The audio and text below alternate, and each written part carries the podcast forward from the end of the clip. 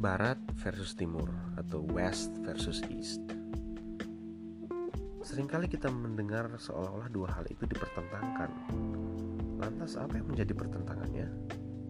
Itulah yang akan kita bahas pada segmen terbaru Podcast Odyssey ini. Pertama-tama kita akan mengklirkan dulu tentang istilah Barat dengan Timur.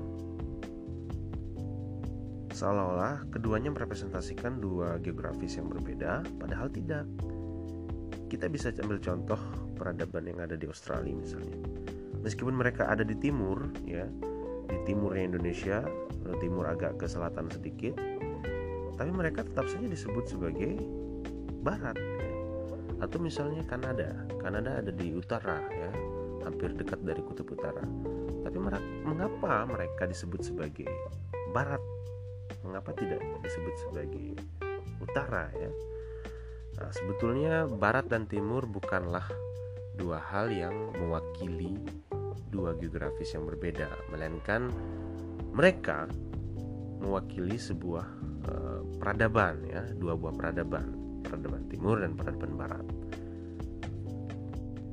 Kalau kita ambil contoh yang lebih uh, nyata dalam sejarah pemikiran misalnya, seringkali Barat hadir sebagai kakak yang kemudian ingin mengajarkan Timur bagaimana cara menjadi manusia seutuhnya.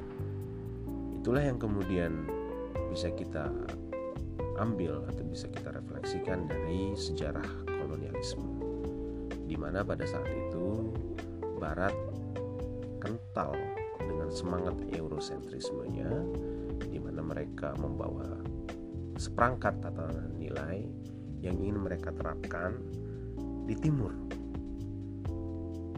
Lalu mengapa mereka ingin menerapkannya? Jawaban yang paling sederhana adalah karena mereka menganggap bahwa peradaban mereka lebih tinggi dari peradaban timur. Contohnya dari segi etika misalnya. Mereka menganggap bahwa peradaban timur, manusia-manusia timur adalah manusia-manusia yang belum menjadi manusia seutuhnya, terutama dari cara mereka berhubungan atau berkontak dengan apa itu gender, ya. Kemudian mengelola masyarakat, kemudian tata, tata cara tata cara lainnya, semisal di dalam berinteraksi sosial. Orang-orang Eropa ini hendak mengajarkan kita bagaimana caranya untuk menjadi manusia yang seutuhnya. Nah, disitulah sebetulnya letak permasalahan, di mana keangkuhan sebuah peradaban terhadap peradaban lain itu tidak bisa kita benarkan. Itu contoh satu. Ya, kemudian eh, konsekuensinya dari keangkuhan itu adalah bagaimana orang-orang timur dianggap sebagai infrahuman atau dianggap sebagai manusia yang eh, tidak penuh atau tidak utuh. Ya, kemudian mereka eksploitasi semena-mena. Contoh keduanya pendekatan para orientalis, ya, di mana mereka memposisikan uh, peradaban timur. Uh, sebetulnya agak lucu, ya, kalau kita menyebut peradaban timur, kenapa mereka menggolongkan Islam uh, sebagai peradaban timur, ya? Lalu ke- mereka meng- kemudian uh, menggolongkan Kristen sebagai bagian dari Barat, padahal uh, sebetulnya Kristen itu lahir dari uh, bagian dari Asia sebetulnya, ya, yang yang agak dekat juga dengan Eropa, tapi sebetulnya masih tidak tidak secara pure dari Barat sebetulnya, ya.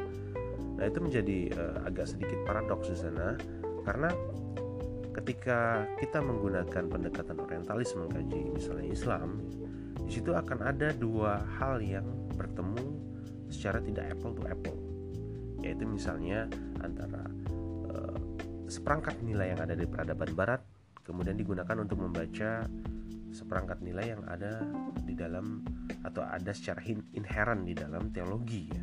Jadi seolah-olah membandingkan antara peradaban dengan agama. Nah, bagaimana perbandingan itu? Ya, seperti misalnya contohnya eh, mengkomparasikan antara West dengan Islam. Seringkali kan kita menemukan buku-buku yang misalnya West versus Islam, misalnya bagaimana Islam di dalam pandangan Barat kayak gitu. Nah, sebetulnya itu itulah yang tidak apple to apple. Karena apa? Karena kita tidak bisa membandingkan antara peradaban Barat dengan seperangkat teologis itu. Bagaimana caranya supaya apple to apple? Cara yang paling mudah adalah dengan mempertemukan peradaban barat dengan peradaban Islam, atau misalnya Western civilization dengan Islamic civilization. Maka di situ bukan teologinya yang dipertemukan atau yang di-challenge, tetapi ekspresi keimanan atau kehidupan keberagamaan yang kemudian dibandingkan dengan kehidupan sosial, ya, dengan peradaban yang ada di barat. Itu dulu yang akan kita yang saya sampaikan di segmen ini. Mungkin di segmen berikutnya kita akan masuk kepada bagaimana yang lebih detail dari pendiktian barat terhadap timur. Terima kasih.